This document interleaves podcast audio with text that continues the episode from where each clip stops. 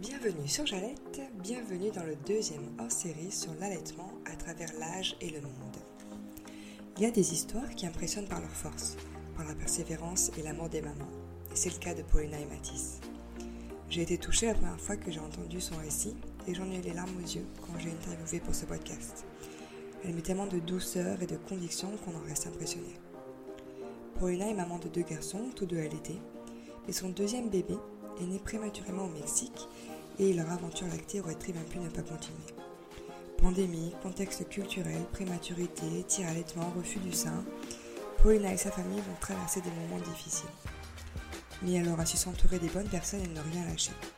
Elle a son bébé, en elle, pour lui donner sécurité et assurance. Avec Paulina, on va aussi parler de la vision de l'allaitement au Mexique. Comment est-ce qu'il est perçu? Quels conseils sont donnés par le corps médical? Que fait l'État en sa faveur? Bref, un échange passionnant et une histoire très émouvante. Très belle écoute à vous.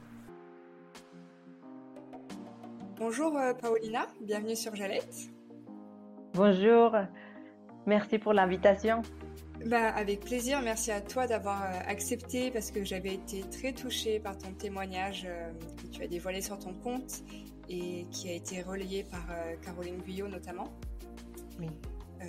du coup, j'avais vraiment envie de te donner la parole pour que tu puisses en parler et nous parler de ton expérience d'allaitement. Mais avant ça, est-ce que tu pourrais te présenter, euh, toi, ta vie, ta famille? Oui, alors euh, je m'appelle Paulina Madrigal, j'ai 35 ans, j'ai deux enfants, un enfant de 3 ans et euh, qui a maintenant 6 mois, presque 7 mois. Chronologique. On parle toujours des chronologiques et corrigés avec les prématurés. Euh, Mathis était prématuré, il est né à, 27 semaines et euh, bon, du coup, c'est à peu près six mois de, grossesse. Et il est resté à l'hôpital euh, trois mois exactement. Donc euh, voilà, c'est une expérience très dure évidemment pour aller pour allaiter, c'était pas du tout évident et en pleine pandémie, ça, ça rajoute encore une couche euh, difficile. Voilà. J'imagine, ouais. J'imagine. Euh, juste avant, je voulais te demander, toi, ta vision de l'allaitement avant d'être maman, c'était quoi? Euh, avant d'être maman, euh, je pensais allaiter, mais je me suis pas renseignée plus que ça. C'est-à-dire que quand j'ai eu mon premier enfant, on m'a demandé à l'hôpital, vous voulez, vous allez allaiter? Je dis ouais, juste comme ça, ouais, comme si c'était très très simple. Et, c'est devenu une période un peu difficile parce que j'avais très très mal, j'avais des crevasses, c'était, euh, je dormais pas et je me suis dit mais en fait j'ai eu une préparation pour l'accouchement parce que c'était à Paris, mais en fait il fallait avoir une préparation pour l'allaitement parce que ça dure beaucoup plus longtemps et c'est un plan à long terme, au moyen terme, je sais pas, mais mais vraiment j'avais pas plus d'idées que, que ça, que je vais allaiter juste comme ça parce que j'avais vu mes belles-sœurs allaiter dans ma famille maternelle, on va dire que c'est normal. Et euh, j'avais pas vu des problèmes ni des complications. Après, peut-être que j'ai pas fait attention non plus, mais bon, c'était juste oui et tout simplement comme ça. Simples informations que ça, malheureusement. Et est-ce que tu te souviens de la première tétée? Qu'est-ce que tu en avais pensé? Oui, euh, la première tétée avec mon premier enfant, c'était euh, euh, alors je j'avais je sentais pas du lait, mais une chose qui m'avait dit quelqu'un, c'est que le l'estomac d'un nouveau-né, c'est de la taille de d'un raisin. Et donc qu'avec quelques gouttes, c'était suffisant pour lui. Donc, je, je, suis restée avec cette information j'ai vu qu'il y avait quelques gouttes et euh, j'étais pas angoissée, mais c'était pas comme j'attendais. C'est-à-dire que il a pas tété, tété quoi. Il est, il est resté juste à côté de mon sein, il a tété un petit peu et puis c'est tout. Et c'était très beau et en même temps, euh, je savais pas ce que si c'était bien ou pas. Euh, c'était le contact peau à peau et c'est un moment magnifique mais aussi avec beaucoup de questions derrière. Et est-ce que tu t'es fait aider euh, par le corps euh, hospitalier? Euh, oui, elles m'ont aidé euh, pour positionner bien le bébé. Euh, après, euh, ils m'ont dit, euh, c'était un petit, presque un petit poids parce que son poids c'était de 2 kilos 600 grammes. Donc, au bout d'une journée, elles m'ont dit qu'il fallait donner un complément, un supplément. Et, et donc, quand ils m'ont dit ça, j'étais pas du tout d'accord. Je me suis dit, non, mais, mais le pauvre, il vient de naître, on va donner déjà un supplément. Mais je pense que c'était parce que j'a- j'avais pas encore beaucoup de lait. C'était genre le douzième jour. Et euh, on savait pas si j'allais avoir une descente du lait. Il avait un petit poids.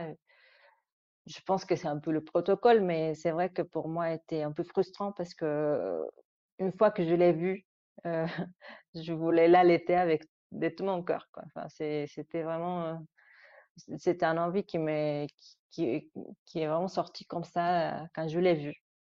Et, les, infirmières m'ont un peu aidé. Euh, finalement, il a pris du poids très rapidement, c'est-à-dire qu'il a perdu un tout petit peu quand il est né, mais il a récupéré tout de suite. Donc, je lui ai donné peut-être un supplément ou deux.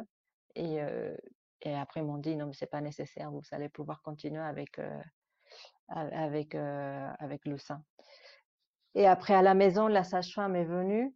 Et là, pour le coup, j'avais trop de lait. J'ai eu une descente de lait très, très, très forte parce que Maxime, qui est mon premier enfant, est resté collé à, moi une nuit complète. Oui, je je- que je le mettais à côté de moi, il commençait à pleurer, donc euh, ok, au corps, au sein, au corps, au sein. Et, euh, et bon, euh, il est resté à téter, téter, téter. Donc le lendemain, j'avais quelque chose que je comprenais pas. Mon corps était tout chaud. Euh, j'avais des, des seins énormes. Euh, j'avais même mal à la tête. j'avais des boules un peu partout, très dures. euh, enfin, je comprenais rien, quoi. J'étais de très mauvaise humeur. Et, la sage-femme est venue à la maison et elle m'a dit que si on faisait pas quelque chose, ça pourrait devenir une mastite. Donc, je suis rentrée dans la douche et puis je me suis massé les seins et ça, a bien marché. Ça, a bien marché. Après ça, comme Maxime ne savait pas vraiment pre- prendre le sein, c'est-à-dire que j'avais mal à chaque fois, donc j'avais des crevasses, j'avais très très très mal. Et j'aurais pu lâcher à ce moment-là parce que c'était vraiment très douloureux. Euh, mais je me disais que j'avais du lait. Moi, j'allais pas acheter du lait artificiel alors que j'avais du lait. Euh, et donc, j'ai, j'ai pas lâché l'affaire. Et ça durait un mois et demi. On me disait, ça dure à peu près quatre semaines. tu vas, pouvoir le faire. C'est pas grave. Et c'était très douloureux. Je, je- ça durait six semaines exactement. Chaque semaine comptait. Chaque jour comptait. Donc, c'est pour ça que je me rappelle. Ouais. Et qu'est-ce que tu avais mis en place pour essayer de soulager la douleur des crevasses euh, ou y remédier? Euh, j'avais une pommade, je me rappelle plus le nom, et j'avais aussi des, euh, comment ça s'appelle, des qui sont en, en silicone, le, Oui, des bouts de sein? les bouts de sein, oui, les bouts de sein. Je les mettais pas toujours, mais euh, entre les tétés. Euh, je les mettais avec la pommade pour euh, pour soulager un peu entre les tétés, et puis euh, quand ils voulaient téter, je les enlevais. Ah, donc c'était des coquillages alors plutôt. Non, c'était des bouts de sein non, vraiment des bouts de sein? Des bouts de sein, oui, je les avais pour, enfin, à l'hôpital, on m'avait donné une liste avec plein de choses et il y avait les bouts de sein. Donc, je les, ai- je les ai utilisés pour, pour ça. C'était pas le, le fin de cette, de cet objet, mais, mais je les ai utilisés comme ça ça a bien marché. Enfin, ça m'a pas soulagé complètement, mais au moins ça m'a, ça m'a aidé à tenir, quoi. D'accord. Et après, du coup, ce mois et demi, est-ce que ça a mieux roulé ou t'avais encore euh, très mal? Non, j'avais, j'avais encore, j'avais très mal. Vraiment, c'était, j'étais très mauvaise humeur. euh, j'étais insupportable à la maison parce qu'en plus je dormais pas. Et j'avais très très mal, je me sentais parfois, je me sentais un peu énervée contre mon bébé et c'était pas du tout chouette ça. Mais bon, c'est, disons que j'ai survécu cette période-là. Il y avait ma mère à la maison qui m'aidait avec les tâches de ménagères et puis un peu le repas aussi. Et, c'est comme ça que j'ai survécu cette période-là. C'était pas vraiment profiter, j'étais énervée. Mais une fois que cette, cette période est passée, j'ai j'ai vachement profité de, de l'allaitement jusqu'à, enfin, je l'ai allaité pendant 12 ans et demi. Ah oui. Donc, oui. Donc, euh, j'ai vraiment profité de, de l'allaitement avec lui. C'est, il y a eu des périodes très, très différentes après, quand il était un peu plus grand. euh, mais euh, c'est c'est- c'est vraiment les, quelque chose que j'ai, j'ai adoré. Oui, tu as dû connaître aussi, par exemple, les, dents quand elles sortent. euh, parfois, ça peut être douloureux aussi. Oui, alors je pensais ça. En fait, on me demandait déjà dès que euh, quand, ça faisait deux, deux mois ou trois mois que j'allaitais, on me demandait déjà quand est-ce qu'on allait arrêter. Enfin, nos, amis, quoi, parce que ils voyaient ça très contraignant. Et euh, il y en avait certaines des copines qui me disaient, non, mais t'inquiète, euh, euh, t'arrêtes à deux mois et puis tu vas voir, c'est la liberté. euh. Et, tu vois, et, euh, je voulais pas, je me disais, mais ça m'a coûté euh, six semaines pour pouvoir donner du lait sans douleur. Je vais pas arrêter tout de suite. Je vais au moins profiter. Et, et donc, après, on me demandait tellement ça, enfin, en France, à, à Paris, on me disait, mais quand est-ce que tu vas arrêter? Quand est-ce que tu vas arrêter? Tout le temps? Je disais, bon, je vais arrêter dès qu'il a dès qu'il aura ses dents. Parce que je pense que là, je vais avoir encore mal au, sein. Et pas du tout. Pas du tout. À, neuf mois, il a eu ses, ses premières dents. Euh, mais ils apprennent, ils apprennent à téter autrement. Je, sais pas, j'a- j'avais pas mal. Ça me faisait pas mal. Il m'a pas mordu. Peut-être qu'il m'a mordu une fois, mais c'était même pas douloureux. Et, non, il a, c'était pas quelque chose qu'il faisait. Plus tard, il a, euh, c'est comme une bêtise, il commençait à, à, à mordre. Mais il le faisait pas fort, il le faisait par bêtise. Et je lui disais d'arrêter. euh, je- J'ai enlevé le sein à ce moment-là, tout de suite. Le, le gronder ni rien du tout. Et il a compris, il a arrêté de, de faire ça. Donc, euh, vraiment, aucun problème avec les dents. Ok, donc euh, une belle aventure quand même en deux ans et demi, malgré un début un peu difficile, on va dire. Oui, oui, oui. Après, c'était difficile de l'enlever. Mais euh, Oui, parce que justement, euh, tu savais que tu voulais allaiter aussi longtemps ou tu t'es laissé porter? non, je me suis laissée porter. À chaque fois, j'avais de, des objectifs euh, des deux mois, euh, quatre mois, jusqu'à qu'il ait ses dents. Puis un an, parce que le lait, le lait, c'est l'aliment principal pendant un an. Je me suis dit, bon, je vais donner un an. Mais franchement, c'était la solution pour tout, pour les caprices, pour les douleurs, pour quand il a eu la diarrhée, il fallait arrêter tous les, beaucoup de d'aliments, mais, le lait maternel était très bon pour pour lui. Donc même dans son baptême, il était en train de téter. Donc bon, je me suis laissée porter. C'était, on profitait beaucoup ça et, et j'ai arrêté vraiment parce que parce que il dormait pas bien, il s'est réveillé beaucoup et on, m'avait dit que c'était à cause des tétés hein, parce qu'il tétait pendant la nuit, il avait une deux, trois tétés dans la nuit. Il avait déjà 12 ans, donc euh, me disait non mais c'est pas normal, il faut arrêter. Donc j'ai arrêté vraiment à cause de ça et aussi parce que je voulais avoir un autre enfant. Je me voyais pas donner du lait à, à, deux, deux, deux bébés quoi. Je sais que c'est possible, et il y en a qui le font, mais moi je me voyais pas. Donc, euh, on a décidé avec mon mari d'arrêter euh, l'allaitement, de le. C'était très difficile parce que on était tous les deux très habitués et euh, après on a vu que c'était pas le problème pour ses nuits. Là, il a trois ans, plus de trois ans, et il continue à se réveiller pendant la nuit, donc c'était pas les tétés. C'est autre chose, mais bon, c'est un autre sujet. Et comment s'est passé le sevrage justement? Tu as pu alterner, euh, faire progressivement ou comment tu as fait? Euh, Alors pour le sevrage, euh, j'ai fait petit à petit. Comme il avait déjà deux ans, je pouvais faire autre chose avec lui. Je lui proposais d'autres aliments, jouer avec lui, sortir, le distraire quoi, pour, qu'il ait pas envie de téter parce que il demandait quand il s'ennuyait. Il, il s'ennuyait, donc du coup, il voulait téter. Donc, euh, il fallait vraiment le distraire tout le temps. Et jusqu'à que j'ai eu que du tété pour la sieste et pour le soir.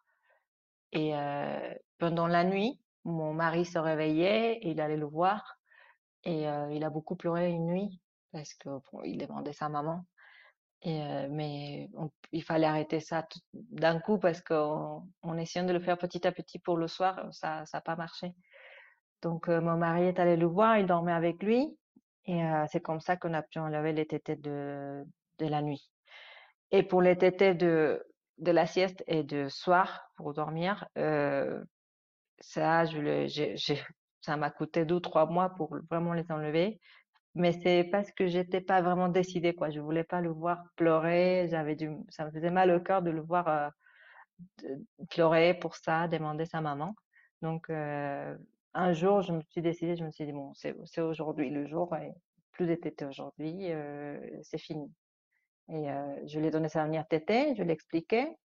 Et euh, après, c'était la dernière, la dernière. Et bon, il a demandé, c'était pas évident pour lui, mais au bout de deux jours, il a, compris que c'était fini. Donc vraiment un, un sevrage en douceur, quoi, on peut dire.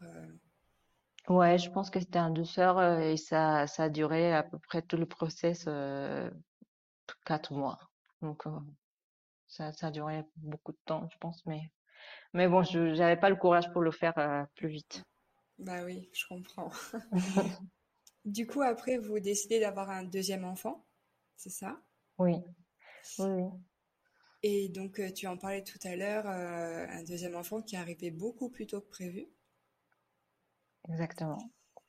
Donc, j'imagine que tu as dû, enfin, c'est sûr, hein, tu es passé par la case euh, néonate ou euh, plein de, enfin, une prise en charge un peu plus compliquée. Est-ce que tu peux nous raconter comment se sont passés les débuts, du coup, par rapport à, à toi, ton enfant? Oui, alors quand, quand j'étais en train de, de sévrer Maxime, j'étais déjà enceinte. J'étais au premier trimestre. Donc je continuais à allaiter alors que j'étais enceinte de, euh, le premier trimestre. Je me sentais pas bien ben, pendant la grossesse, mais je pensais que c'était mon premier, ma première grossesse, du coup, avec des nausées, des vomissements et tout ça. Et, comme tu dis, Mathis est, est arrivé à la semaine 27 parce que mon cervix a, comm- a commencé à dilater quand j'avais 22 semaines de grossesse. J'ai eu un cerclage et puis ce cerclage co- commence à s'ouvrir, donc j'ai eu un deuxième cerclage. Et puis j'ai eu des contractions. non, j'ai rompu les os. Et puis j'ai eu des contractions. Donc vraiment, c'était des deux mois où dès la semaine 22 à la semaine 26, 27, euh, c'était, j'étais tout le temps à, à alité, j'étais au lit. Et, c'était une période très difficile parce que bon, je pouvais pas jouer avec Maxime, Maxime ne comprenait pas trop. Euh, il y avait l'angoisse de, comment ça, enfin tous les risques quoi qu'il y avait euh, derrière. Donc Mathis euh, naît à la semaine 27. Et je le je le vois pas, il va directement à, à au néonat et euh, je l'ai connu le lendemain et bon c'était vraiment je pense que c'est l'impression la plus euh, horrible que j'ai dans ma tête. C'est de, le voir attaché partout, intubé, euh, avec tous les moniteurs qui sonnaient tout le temps. Euh, il, faisait un kilo, donc euh, c'était un tout petit bout, un kilo 35 centimètres. Et, et je sais pas pourquoi, j'avais l'impression qu'il était conscient de ce qu'il arrivait, ça, c'est peut-être ma, ma projection, mais mon impression, mais mais ça, j'arrêtais pas de pleurer. J'ai pleuré, je pleurais, je pleurais pendant à chaque fois que je le voyais, je pleurais. Donc euh, on m'a dit bon, il faut commencer à se tirer le lait parce que ça fait partie de son traitement. Et à le euh, là-bas, euh, vous savez tout ce qu'il vous faut pour pour tirer le lait. Donc euh, allez-y. Donc je suis allée. Euh, ah, bon, quelque chose de très important, c'est que mon deuxième enfant est né à Mexico et pas à Paris, comme le premier. Donc à Paris, ben, il y a un accompagnement avec euh, les, sages-femmes. Peut-être pas à l'hôpital, mais des consorts de l'hôpital où on a une sage-femme avant de l'accouchement, une préparation. Et, mais au Mexique, ça se passe pas du tout comme ça. Il n'y a pas de préparation à l'accouchement, il n'y a pas de sage-femme. Et, du coup, je, me suis dit, bon, je sais déjà allaiter, j'ai allaité un bébé pendant deux ans et demi, c'est pas grave, je vais y aller toute seule et ça va, ça va, bien marcher. Mais bon, avec le stress, avec la tristesse énorme que, j'avais, euh, j'avais pas beaucoup de lait. Au début, j'étais contente parce qu'il y avait quelques gouttes. Je me suis dit, ah, c'est normal, ça va être comme avec mon premier enfant, très bien.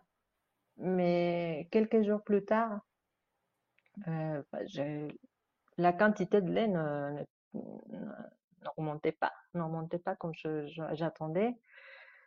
Donc, euh, j'ai demandé à l'hôpital, bon, euh, euh, est-ce qu'il y a une consultante en allaitement Vous pouvez me conseiller quel tire-lait il faut, acheter parce que au Mexique, il n'y a pas ce système de location de tire-lait comme en France. Donc, il faut vraiment l'acheter. Et, et je savais pas quel tire-lait il fallait, il fallait utiliser parce que je, avec mon premier enfant, je me suis pas tiré le lait et ça n'a pas été nécessaire. Donc, euh, personne ne savait me dire. Et euh, une, une, un médecin m'a dit, ah, mais il y a une consultante en allaitement, en fait, euh, euh, vous pouvez prendre son contact d'un affiche qui est, qui est je sais pas où et vous pouvez l'appeler. En fait, elle n'était pas physiquement à l'hôpital à cause de la pandémie. Et euh, je l'ai contacté par WhatsApp et on a fait la consultation comme ça. Mais franchement, ça m'a ça m'a un peu énervé parce que je me suis dit bon, ok, euh, au moins j'ai quelques réflexes par rapport à l'allaitement, mais si c'était mon premier enfant, j'aurais été complètement perdue. Personne m'a proposé ce service-là de, consultation, même par WhatsApp. Et euh, pour moi, c'était scandaleux. Ouais, tu t'es sentie seule, quoi, et pas aidée. Oui, oui, euh, et franchement, c'était un réflexe que j'ai eu euh, parce que j'ai vu que c'était pas normal ce qui m'arrivait. Je connaissais un peu mon corps et enfin, c'était un réflexe que j'ai eu. Mais je me suis dit, si je connais pas du tout mon corps, si c'est la première fois que j'allaite, mais ça, ça aurait été un échec parce que j'étais pas du tout accompagnée. Ouais. Et du coup, qu'est-ce qu'elle t'a dit, euh, cette consultante en lactation? Alors, euh, elle m'a donné un programme de, tir, enfin, elle m'a conseillé un, tir, enfin, le tire-lait qu'il fallait acheter. Euh, il m'a donné un programme pour me tirer le lait, euh, qui était de heure le matin, une heure le soir, et puis 20 minutes euh, euh, six fois dans la journée. Euh, donc, c'était pour incrémenter mon, enfin, la quantité de lait. Euh, j'ai suivi ses conseils et ah, il fallait aussi se masser avant, avant de chaque euh, tirage. Et ça, ça a bien marché. Franchement, ça a bien marché. J'ai commencé à avoir de plus en plus de lait. Euh, c'était suffisant pour mon petit bout parce qu'au début, il, buvait un millilitre et demi par tété. donc, euh, il y avait largement suffisant. J'ai même fait un, bon stockage dans mon frigo, enfin, mon congélateur. Et j'étais, je me suis dit, bon, c'est très bien. Sauf que, bon, les bébés avancent très vite. Et au bout d'un mois et demi, j'ai commencé à avoir moins du lait que qu'est-ce qu'ils buvaient. Donc, heureusement, j'avais mon stockage dans le congélateur. Et j'ai commencé à donner ce qui était dans le, dans le congélateur. Mais je me suis dit, bon, bon mais après, comment je fais quand j'aurai plus de lait au frigo, quoi. Donc, oui. Excuse-moi, je te coupe, parce que jusqu'à ces un mois et demi, comment tu lui donnais le lait? C'était au biberon, euh, avec une seringue? Comment ça se passait? Ah euh, il, avait une sonde gastrique. Donc, euh, il avait un petit tuyau qui allait jusqu'au son estomac, qui passait par sa bouche. Donc, euh, ce tuyau, on, euh, le connectait à une seringue et dans le seringue, on mettait le lait. Et euh, on donnait comme ça le lait On a fait ça très longtemps, presque deux mois comme ça. Euh, c'était horrible parce que c'était vraiment le gavé. Il, il, il, testait pas le goût de le lait. Ça, il connaissait pas le goût du lait. Et euh, il y avait une infirmière qui parfois lui donnait une goutte euh, dans sa petite bouche pour qu'il goûte. mais c'était pas quelque chose que, que faisaient toutes les infirmières. Et euh, on m'a pas proposé de le mettre euh, au sein. Après, j'ai appris, enfin, maintenant, je sais que quelque chose qu'on aurait pu faire, c'était de, quand je portais peau à peau, euh, le mettre sein, pas pour qu'il tête, mais pour qu'il sente l'odeur, pour, euh, pour qu'il pour qu'il connaisse le, le bout de sein, le téton, euh, pour qu'il soit plus familier avec, avec, avec, le sein, quoi. On a pu, on aurait pu faire ça, mais, mais bon, on l'a pas fait. Et franchement, enfin, les infirmières sont très gentilles, mais par rapport à l'allaitement, j'ai l'impression que tout le monde avait, avait sa propre, euh, ses propres règles, quoi. Il y avait certains qui m'ont dit, euh, il faut arrêter de manger euh, un tas de choses. Il y avait d'autres qui disaient, non, mais ça sert à rien. Enfin, vraiment, c'était très, très différent de tous les avis de, chaque infirmière, de chaque médecin il y avait, je trouvais qu'il n'y avait pas de formation spécifique pour ça, quoi. Ouais, heureusement, comme tu disais tout à l'heure, que tu avais la connaissance d'un premier allaitement pour, Oui. euh, pour avoir la force de continuer, quoi. Ah oui, absolument. Sinon, euh, je sais pas, euh, je pense que j'aurais pas pu donner du lait maternel. En tout cas, ma- mon lait maternel, ici, il n'y a pas de des banques, comment on dit, pardon, des lactariums. Oui, voilà, ici, il n'y a pas de lactarium. Mais euh, grâce, enfin, avec mon premier enfant, euh, à un moment donné, j'ai eu quelques, euh, enfin, il prenait pas de poids, mon premier enfant, et on m'avait dit que c'était à cause du lait maternel. Donc, euh, j'ai trouvé un- une consultante en allaitement qui, qui l'a, qui l'a vu, qui l'a évalué. Bon, c'était pas le maternel, évidemment, c'était parce qu'il y avait d'autres problèmes. Mais, Hum, Mais grâce à cette consultation-là, j'ai eu accès à une euh, groupe de femmes qui, qui allaitaient. Donc, euh, on l'appelle ça une tribu. Et, euh, donc, quand, elles ont appris que j'étais dans ces circonstances-là avec mon deuxième enfant, il y avait euh, deux trois femmes qui m'ont dit, écoute, je peux te donner du lait si tu veux. Et il y avait certains qui voulaient me donner euh, tout ce qu'elles avaient dans le congélateur parce qu'ils avaient plus besoin, parce que euh, avaient beaucoup de lait. Donc, euh, j'aurais pu avoir accès au, lait maternel grâce à ce groupe-là. Mais encore une fois, c'est, un peu la chance, c'est un peu euh, parce que j'avais cherché, mais c'est, c'est pas du tout syst- systématisé comme ça devrait être. Oui, c'est toi qui as fait les recherches et qui a pris les renseignements, quoi. Oui, oui, oui, tout à fait.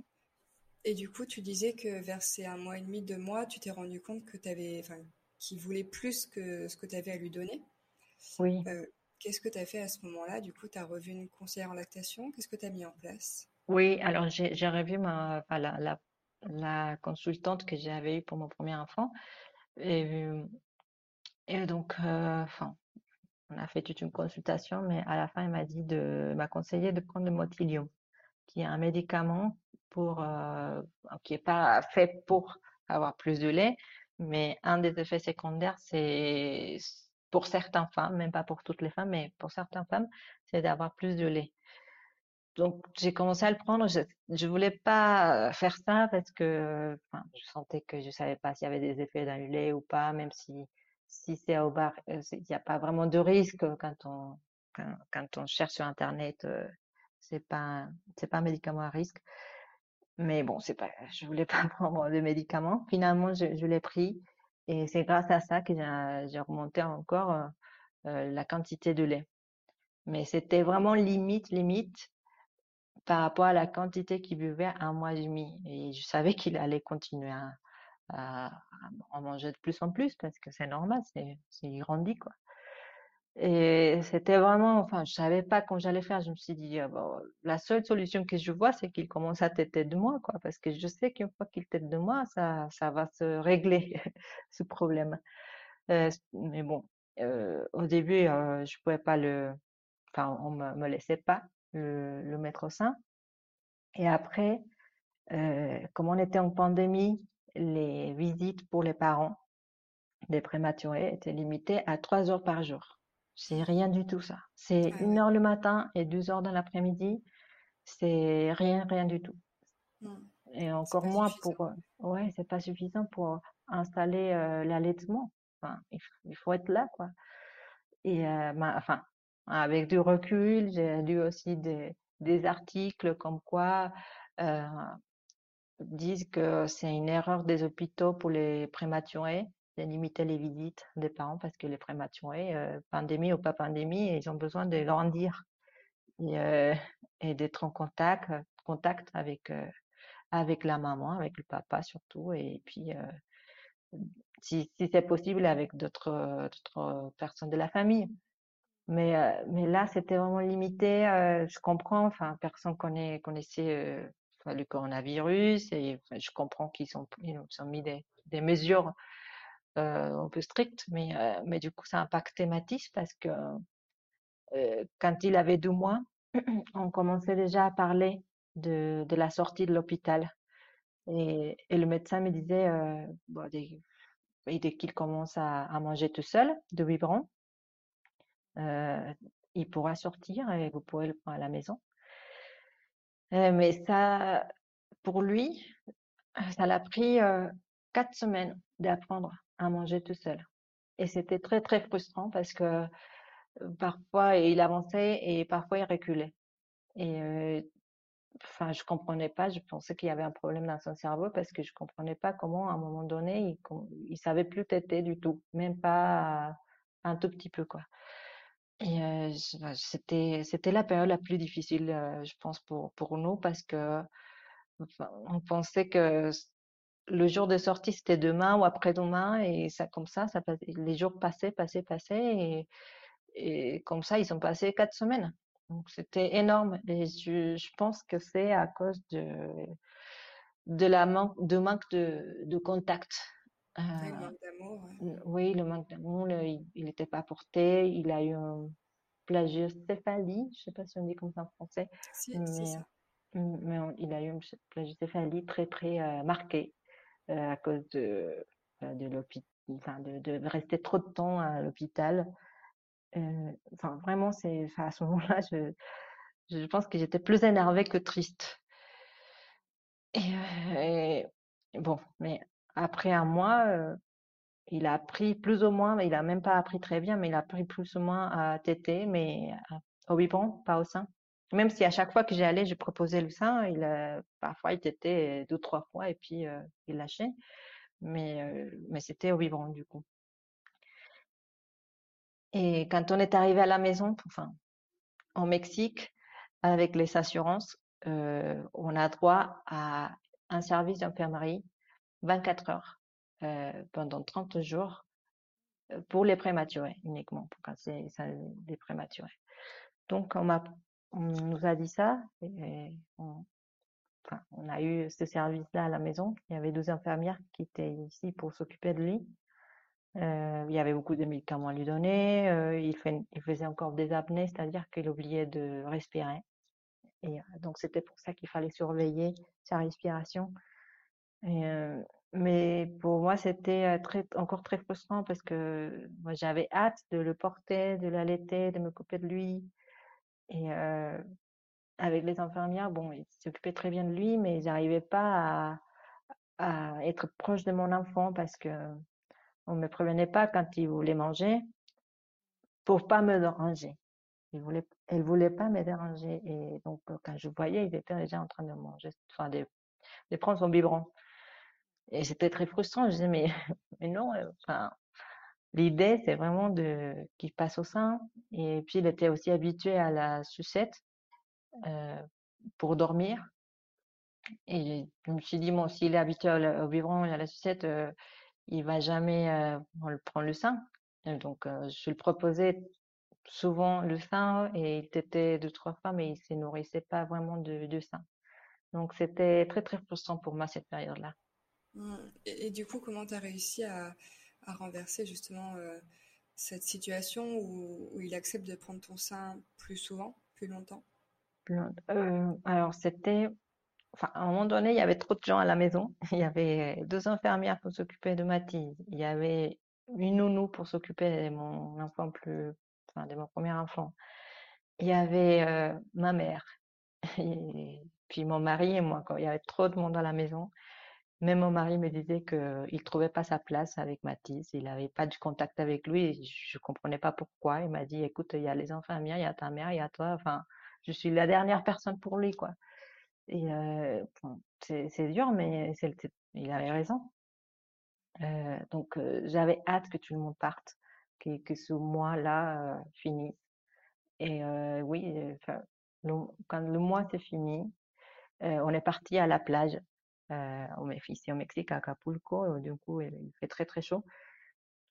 Et je me suis dit que là-bas, j'allais l'apprendre à téter. Mais à ce moment-là, il avait déjà quatre mois de vie et un mois corrigé, c'est-à-dire que c'est comme s'il était né au à terme, il, aurait eu un mois. Donc on est parti à la plage et là-bas j'étais torse nu. Enfin j'ai, j'ai fait appel encore à, la deuxième consultante en allaitement que j'avais appelée et elle me conseillait de lui donner du lait avec une cuillère, avec une seringue, avec un petit verre, quelque chose qui soit pas qui soit pas ni le biberon ni la sucette. Et donc j'essayais de faire ça. Même j'avais essayé déjà ça à la maison avec les infirmières, mais, mais les infirmières me disaient d'arrêter de, le faire souffrir comme ça, qu'il est enfin, c'était impossible de faire quoi que ce soit. très culpabilisant, quoi, du coup. Très culpabilisant. Et puis, euh, j'avais pas ma maternité en main, quoi. Il y avait des, des avis de tout le monde pour, euh, pour faire quoi que ce soit, pour, euh, pour l'habiller, pour le mettre une couche. Ici, on utilise des couches, euh, euh pas les couches jetables, mais des couches en tissu, lavables. lavables. Et pareil, il me disait, mais les couches trop grosses, euh, il doit pas être très.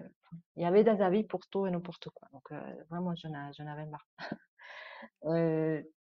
bon, finalement, à, à Acapulco, je me suis dit ici, il n'y aura personne pour me dire quoi que ce soit. Il n'y a que mon mari et mon mari est d'accord avec moi. Et, autant avec mon premier enfant, il n'était pas trop d'accord pour l'allaiter.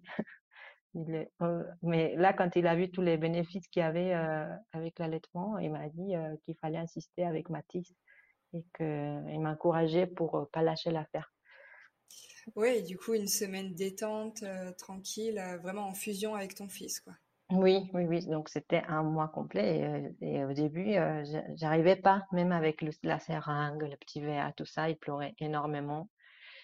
Et enfin, mes copines, m'ont appelé, m'ont dit, écoute, ça a marché pour moi. Je, une journée, il a, il a, enfin, le bébé a pleuré, mais à la fin de la journée, il a pris elle ou elle, il, enfin, parce qu'il y avait plusieurs copines qui m'ont, appelé avec la même expérience. Mais à la fin de la journée, les enfants prenaient le vivant, le, sein, pardon.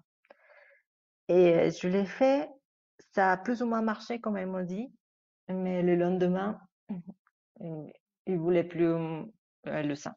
Euh, il refusait le sein, il me vraiment il mettait ses petites mains pour euh, pour me refuser et bon j'avais aussi enfin je voulais pas qu'il perde du poids non plus donc je donnais encore le biberon et bon, j'avais pas l'impression de vraiment progresser par rapport à ça. Et donc, à un moment donné, je me suis dit, bon, ça doit être parce que c'est un prématuré, c'est pas un bébé à terme, mais comment on fait avec les prématurés? euh, m'a même envoyé plein de vidéos sur l'allaitement, euh, mais à chaque fois c'était pour avec des bébés à terme.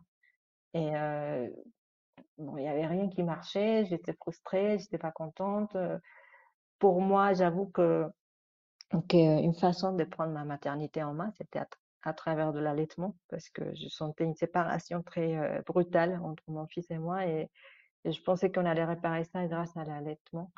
Et bon, comme on n'avait pas ça, je disais bon, il faut peut-être que, j'abandonne et que, que j'accepte que, que je pourrais pas, que je passe autre chose. Mais heureusement, euh, c'est à ce moment-là que j'ai commencé à, chercher l'information en français, parce que j'avais plus cherché en espagnol et en anglais.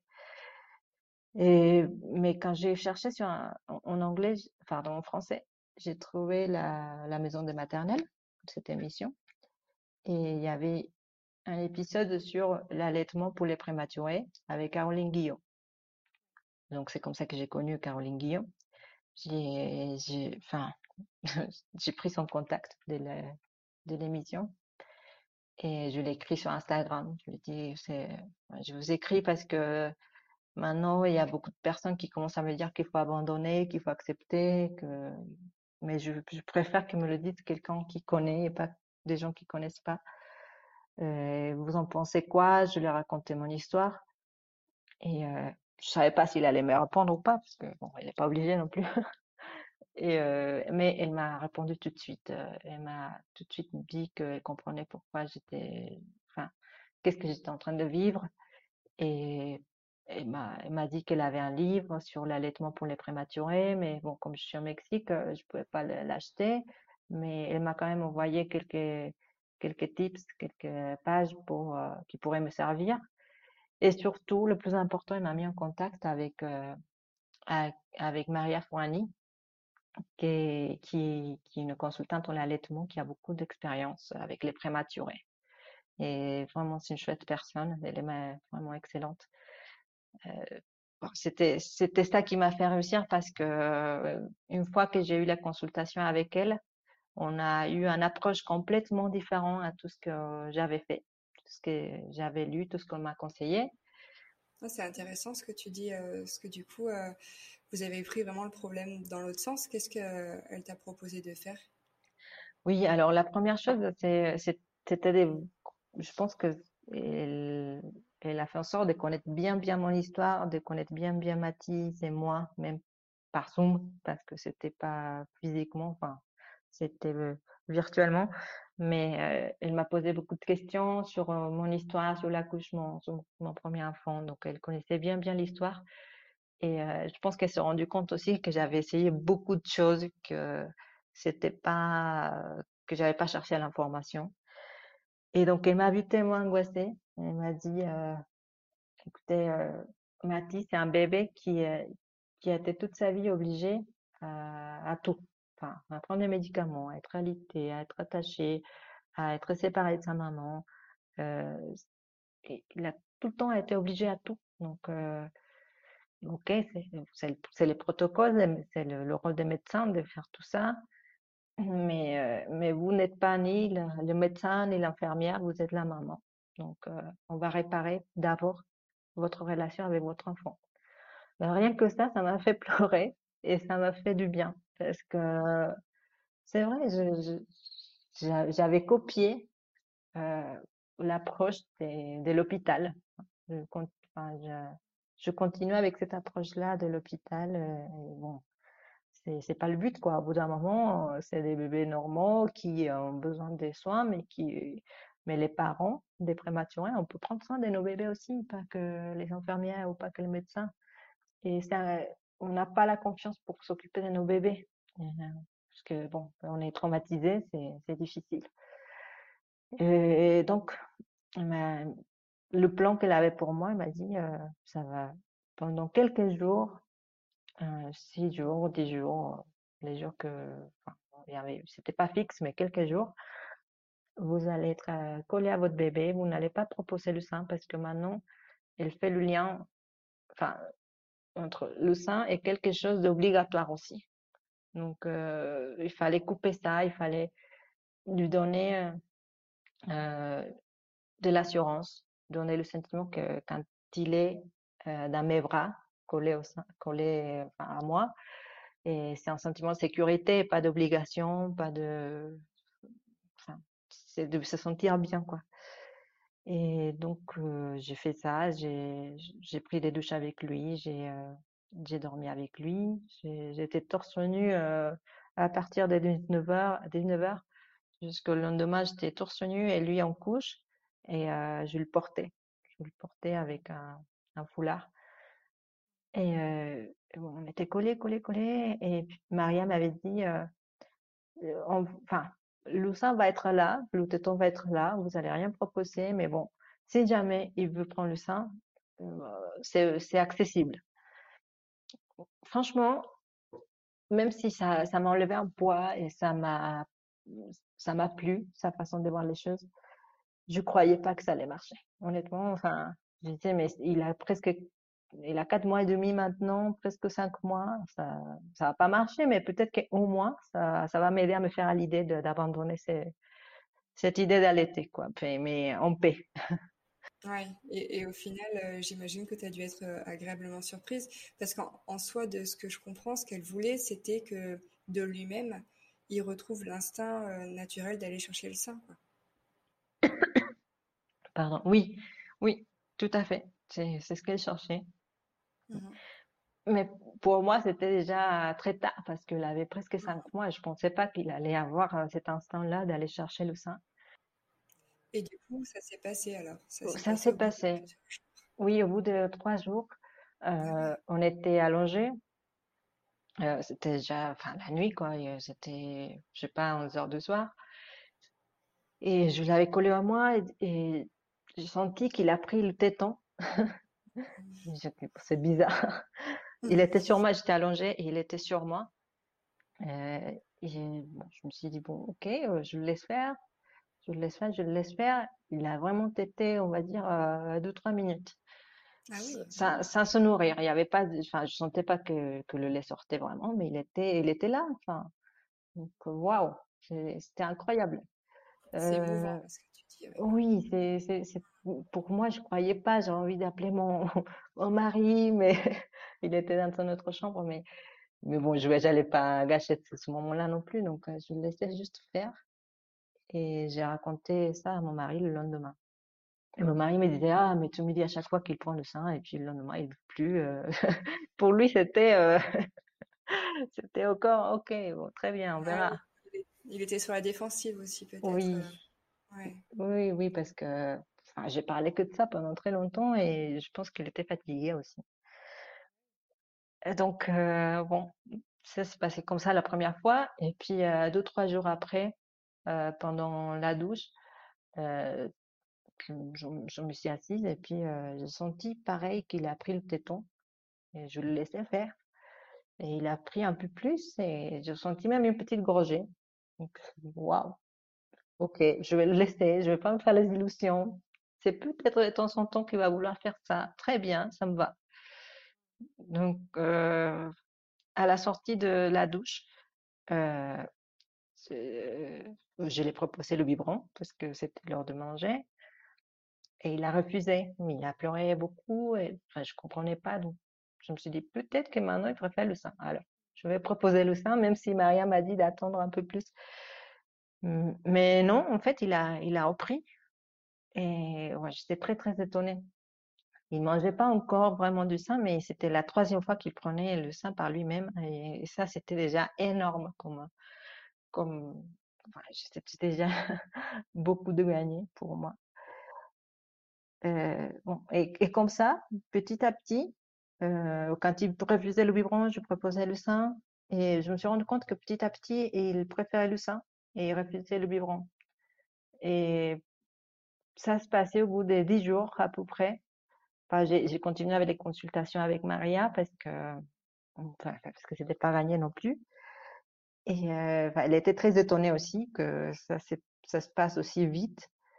Mais, mais bon, ça a marché. Et puis au bout des dix jours, il mangeait euh, 80% au sein et 20% au biberon, alors que, alors qu'on était déjà la moitié de temps avec la moitié de lait, c'était de lait artificiel, l'autre moitié, c'était de, de lait maternel.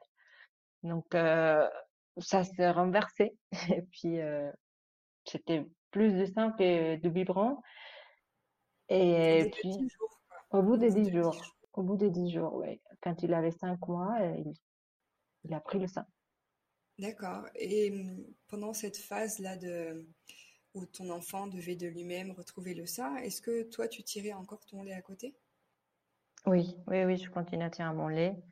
Parce que euh, franchement, je croyais pas. Enfin, je me disais, euh, je pensais que j'allais, dans notre cas, j'allais me tirer le lait euh, pendant des mois et puis euh, de temps en temps, il allait pouvoir, enfin, il allait vouloir peut-être un petit peu pour aller par le plaisir, mais je croyais pas du tout que ça allait, ça allait complètement changer. Donc, je continue à tirer mon lait, euh, même plus qu'avant, pour pour avoir plus de lait. Donc, parfois, je dirais le lait deux, trois minutes, parfois cinq minutes, parfois dix minutes. Le but, c'était de, tuer mon lait le plus de fois possible, dix fois, quinze fois, euh, huit fois, enfin, le plus possible, quoi. Et, et bon, ça, ça a bien marché, ça aussi. C'était un conseil de, de Maria. Et, euh, donc, vraiment, tous ces conseils m'ont beaucoup aidé. Hmm. Bah oui, complètement, parce qu'en dix jours, comme tu dis, tu avais renversé la tendance et euh, il prenait plus le sein que le biberon. Oui, oui, tout à fait. Et ça m'a, ça m'a changé la vie parce que euh, vraiment, j'ai eu un autre lien avec, avec Mathis. Euh, maintenant, ça fait deux mois qu'on qu'on touche pas un biberon. Et, euh, et même pour lui, euh, j'ai vu comme ça changeait sa, son rapport avec la, nourriture. Parce que avant, même avec le biberon, je voyais qu'il prenait pas de plaisir. Il, il le demandait vraiment quand, il avait très très faim et, euh, et ça se voyait qu'il avait mal. C'était pas un plaisir pour lui, donc c'était horrible de le voir manger. Et depuis qu'il est au sein, et enfin, à la fin de la tétée, il est sourit. on- C'est, vraiment autre chose. Ouais, j'imagine. ouais. Du coup, là, tu es vraiment un allaitement exclusif euh, au sein, quoi. Oui, maintenant on est en allaitement exclusif et, euh, et il prend bien de poids parce que c'est- il fallait surveiller ça, le poids. Maria m'a dit, bon, c'est bien ça, mais il faut surveiller quand même qu'il prenne de poids et, et sinon il faut complémenter quand même avec euh, du lait artificiel ou du biberon. Mais non, écoutez, il prend super bien du poids. Le, pédiatre est très étonné aussi par sa prise de poids et euh, donc il va, très bien. Il va très bien, on est content et on sent que la relation s'est vraiment réparée.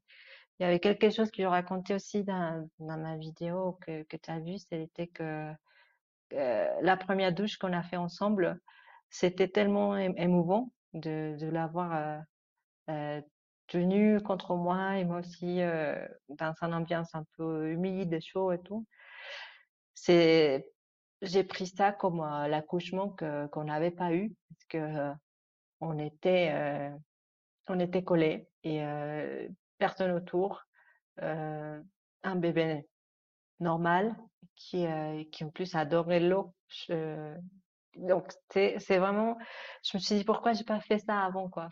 C'est c'était très, euh, je sais pas, c'était très im- non, je sais pas très très important, très émouvant et euh, je pense que mine de rien ça aide aussi euh, à la maman à pouvoir euh, réparer les les traum enfin les traumatismes ou les toute cette période traumatique euh, de l'accouchement qui était horrible, le, cette période de l'hôpital, la grossesse qu'on n'a pas eue. Euh, donc, euh, bon, grâce à ça, on- je pense que ça aussi, euh, quand ton, ton esprit change, euh, ça, il le perçoit et ça aide aussi à, à, à réparer la relation. Ouais, c'est c'est très émouvant et très beau ce que tu dis. euh, on voit vraiment la, la fusion qui s'est créée entre vous deux et, et c'est vraiment une belle victoire pour vous deux, quoi, parce que vous avez tous les deux réussi au final. Oui, oui, c'est, là, on est, on est très contents et. Et voilà. Donc, Mathilde grandit. Bah oui, j'imagine. Et tout à l'heure, tu, enfin, à plusieurs reprises, tu parles du papa, que ce soit pendant le premier allaitement ou, ou après, là, pour, euh, bah, pour Mathis également. Quel rôle il a pris, il a pris, lui, par rapport à, à tes deux enfants et par rapport à tes deux allaitements? Euh, alors, avec le premier enfant, bon, avec le premier allaitement, il est, enfin, il croyait pas trop, quoi. Il disait, ah, c'est très contraignant, t'as qu'à lui donner du lait artificiel, c'est facile, les formules maintenant sont très, très bonnes. Et moi-même, j'ai pas eu, j'ai pas pris le sein, donc, euh, et, regarde, je suis bien. Donc, c'est pas si nécessaire que ça non plus. euh, euh, et en plus, tu t'es plaint tout le temps. C'était pour l'approche comme ça, quoi. Donc, pas beaucoup de soutien au début. Après, je, je l'ai dit, enfin, là, c'est l'argument économique qui a, qui, était le, qui a, compté le plus. Je lui ai dit, écoute, tu veux acheter du lait artificiel tous les jours, enfin, tous les mois, alors que j'ai du lait gratos et qui est très bon aussi pour lui? Donc là, ça, a changé un peu le, la vision des choses. Bon. Mais après, avec le temps, il, a vu que c'était très pratique, quoi, parce que là où on était, il fallait pas préparer des biberons, il fallait pas avoir la formule, l'eau et tout ça. Donc c'était pratique. Et, et au fur et à mesure, il, il, apprenait aussi les, les bienfaits de, de l'allaitement. Et donc là, avec Mathis, du coup, c'était une approche complètement différente. Il, connaissait déjà tous les bénéfices, il connaissait, pour lui, même pour lui, c'était important qu'on réussisse à allaiter. Donc, il, il m'a, il a jamais critiqué quoi que ce soit. Il a jamais dit ah tu le fais souffrir, enfin rien du tout. Les phrases comme ça, elles sont pas sorties de sa bouche. Au contraire, il m'a dit euh, je suis sûre que si tu lâches l'affaire, tu, tu vas regretter. Sauf si tu es très très fatigué, bon, si tu es convaincu, bon, on abandonne. Mais sinon, il, m'a encouragé. Il a beaucoup, il m'a beaucoup encouragé. Et et c'est aussi, je pense que grâce à lui que j'ai un peu plus de force pour, euh, pour, pour dire aux autres personnes que, que c'est mon fils, quoi, et qu'on allait, on allait faire ce qu'on pensait qui était bien pour lui. Donc, euh, il a, il, il, m'a, il m'a soutenu beaucoup euh, avec mon deuxième enfant. Et, je pense que c'est aussi sa façon de participer, quoi, parce que parce qu'il connaît les circonstances il a eu aussi sa place quand tout le monde est parti. Et, euh, il a commencé à avoir plus de contact avec Mathis. Et avec mon premier enfant, du coup, ils, sont, ils sont, maintenant, ils sont très fusionnels parce que il m'a dit que pour lui, c'était plus simple de s'occuper de, Maxime parce qu'il le connaissait bien, parce que, il était plus grand, il comprenait plus les choses. Et euh, ils sont très fusionnels. Donc, euh, sa relation avec, avec l'aîné, et, ça améliorait beaucoup, beaucoup. il, s'est vraiment rapproché de lui. Et maintenant, il, il s'approche aussi beaucoup de, de Matisse. De Matisse, ouais. Et, et, justement, tu parles de Maxime. Comment lui, il a vécu toute cette période? Est-ce que lui, qui a eu un peu de mal, on va dire, à arrêter l'allaitement, il a eu un peu de jalousie envers son petit frère? Mmh, Alors oui, au départ, au début, au début, il était content. C'était la nouveauté un bébé à la maison. Euh, il me voyait du coup tout le temps me tirer le lait et je pense qu'il s'est rappelé un petit peu de qu'il avait pris aussi le sein parce que parce qu'il m'a dit ah moi j'aime bien ce lait là. il n'a pas goûté mais mais il, il, me faisait juste des commentaires comme ça. Euh, et puis euh, quand j'essayais d'apprendre à téter à Mathis, je lui disais mais Maxime mais tu, tu savais très bien téter, apprends à ton frère à faire ça. et ben, il, il, disait, il le parlait, il disait, ah, mais tu te mords un petit peu le téton et la, le lait sort tout seul. c'était trop drôle. Euh, et voilà, donc euh, au début c'était ça. Et, mais comme il voit que je passe beaucoup de temps avec Mathis pour, pour le donner à manger le soir, la journée, que tout le monde est parti parce qu'il a eu beaucoup d'attention quand il y avait beaucoup de gens à la maison, du coup, c'était le roi à la maison. Et bon, tout, le monde le gâtait, lui donnait des bonbons. Euh, bon, c'était vraiment le roi. Mais tout le monde est parti et maintenant, il, divise l'attention des papas et maman. On, se divise par deux. Et euh, là, il est plus jaloux, quoi. Là, on est vraiment là à la phase où, euh, on lui apprend, enfin, à être, à que maintenant, ils sont doux, quoi. et que ça va être comme ça. Ouais, mais la, la jalousie se fait pas par rapport à l'allaitement, c'est vraiment de manière générale, c'est ça? Euh, oui, c'est de, façon générale, mais euh, le lien avec l'allaitement, c'est le temps que j'allaite Mathis, du coup. Donc, il vient voir, il me dit non, mais ne pas manger Mathis, euh, tu les donneras plus tard. C'est plus ça, mais parfois il aussi comprend que son frère a besoin de manger, donc il dit bon, tu dois manger, mais après tu viens avec moi. C'est, il est jaloux, mais avant, c'est normal aussi. Hein. Oui, c'est, l'âge aussi, et c'est le temps d'apprivoiser le, petit frère qui est arrivé, quoi. Oui, tout à fait. Alors, Paulina, tu, donc, tu l'as dit à plusieurs reprises, tu es au Mexique actuellement, et c'est là-bas que tu as accouché avec ton petit. j'aurais bien voulu qu'on parle de la vision de l'allaitement au Mexique. Comment, comment c'est perçu là-bas? Mmh, Oui, je pense qu'il y a du type de personnes qui, euh, au Mexique, je pense qu'il y a beaucoup plus d'allaitement qu'en France. par rapport à ce que j'ai vu. Et, mais c'est dans les, c'est avec les personnes qui, et surtout qui ont moins de moyens, parce que, parce qu'on n'a pas le choix. C'est ce que j'ai vu avec, euh, avec mes frères qui, euh, qui, avaient, qui pas les moyens pour acheter tout le temps des, de, de lait artificiel, ou que, même ils, utilisaient aussi des couches lavables, mais c'était pas parce qu'ils étaient très écolos, c'est parce que c'était moins cher. Donc il y a ces gens-là qui, bon, il n'y a pas le choix, tout le monde allait, parce que c'est ce qui est gratos, qui est là, quoi. C'est le plus intuitif aussi. Mais je pense que dès que les gens commencent à avoir les moyens pour acheter de lait artificiel, ils privilégient le lait artificiel. Sauf si, les mamans, soit ils sont vraiment, ils, sont vraiment envie d'allaiter. Donc vraiment, ça, c'est une lutte quand c'est ça, c'est le cas, parce que quand, si tu veux allaiter et que, mais en fait, tu as les moyens pour acheter de l'artificiel, les gens te regardent un peu bizarrement, en mode, et pourquoi tu, tu te mets ce poids-là alors que tu peux acheter de l'artificiel? Et c'est très bien. Et en plus, c'est douloureux, le, le sein et tout ça. Donc, maintenant, il y a un groupe de, femmes qui, euh, qui luttent pour, euh, euh, démocratiser encore plus l'allaitement, pour avoir plus d'informations, donc ça, c'est des personnes qui, se sont mis comme objectif de, normaliser encore une fois l'allaitement pour tout le monde. Si tu peux acheter de l'artificiel ou pas, quoi, parce que c'est pas la raison pour allaiter ou pas. Oui, j'imagine que c'est une question aussi de revaloriser l'allaitement, parce que de ce que tu dis, euh, c'est vraiment les personnes avec peu de moyens qui allaitent le plus. Et du coup, il y a peut-être cette sensation de euh, je vais acheter du lait artificiel pour montrer que ben, moi j'ai les moyens, peut-être. Euh, je ne sais pas si c'est pour montrer que j'ai les moyens, mais c'est la facilité surtout dire euh, écoute, je peux acheter, bah, je le fais, et puis comme ça, je vais pas être des heures et des heures en train d'allaiter. comme ça, il y a d'autres personnes qui peuvent s'occuper du lit, notamment la grand-mère.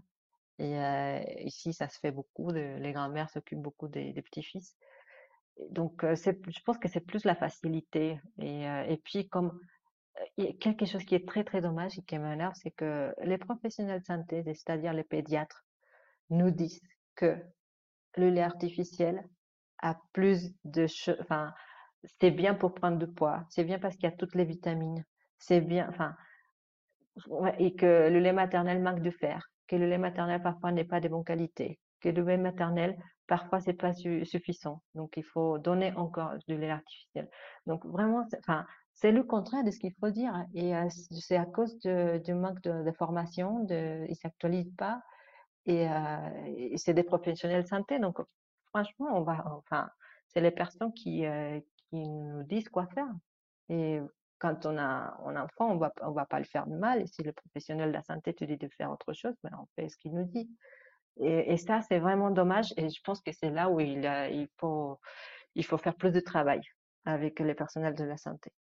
Oui, sur le discours qui est, qui est donné, parce que toi-même, tu le disais tout à l'heure, le corps médical t'a aidé mais parce que surtout, tu as cherché l'information. Quoi.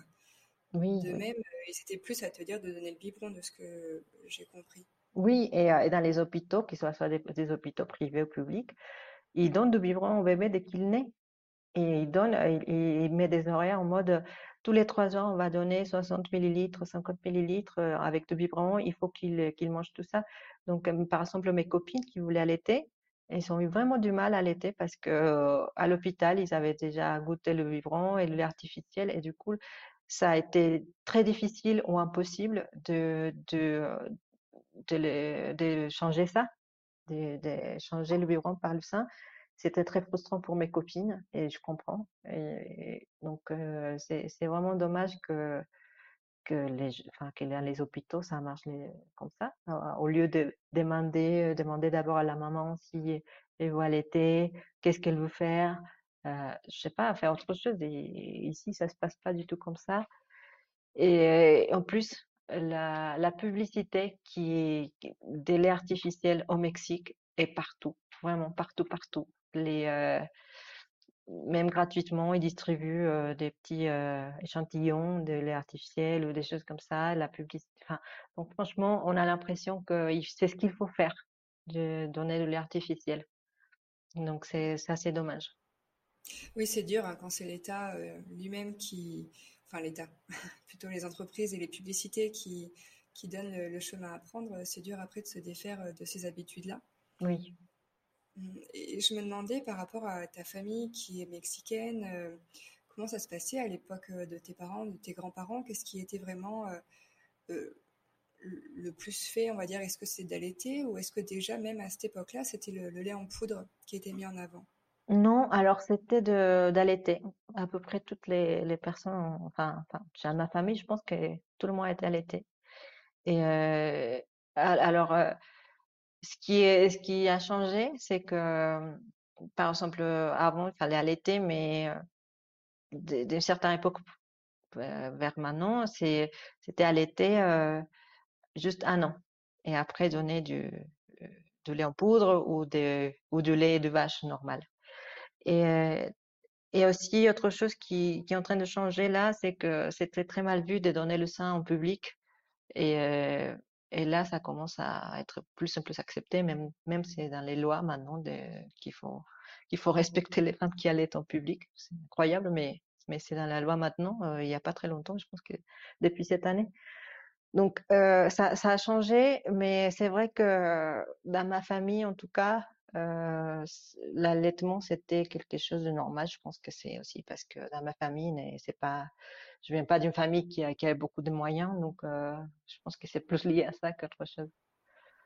Oui, mais, mais quand même, à l'époque, tu avais l'air de dire que l'allaitement euh, primait euh, sur le biberon, quoi. Oui, oui, oui.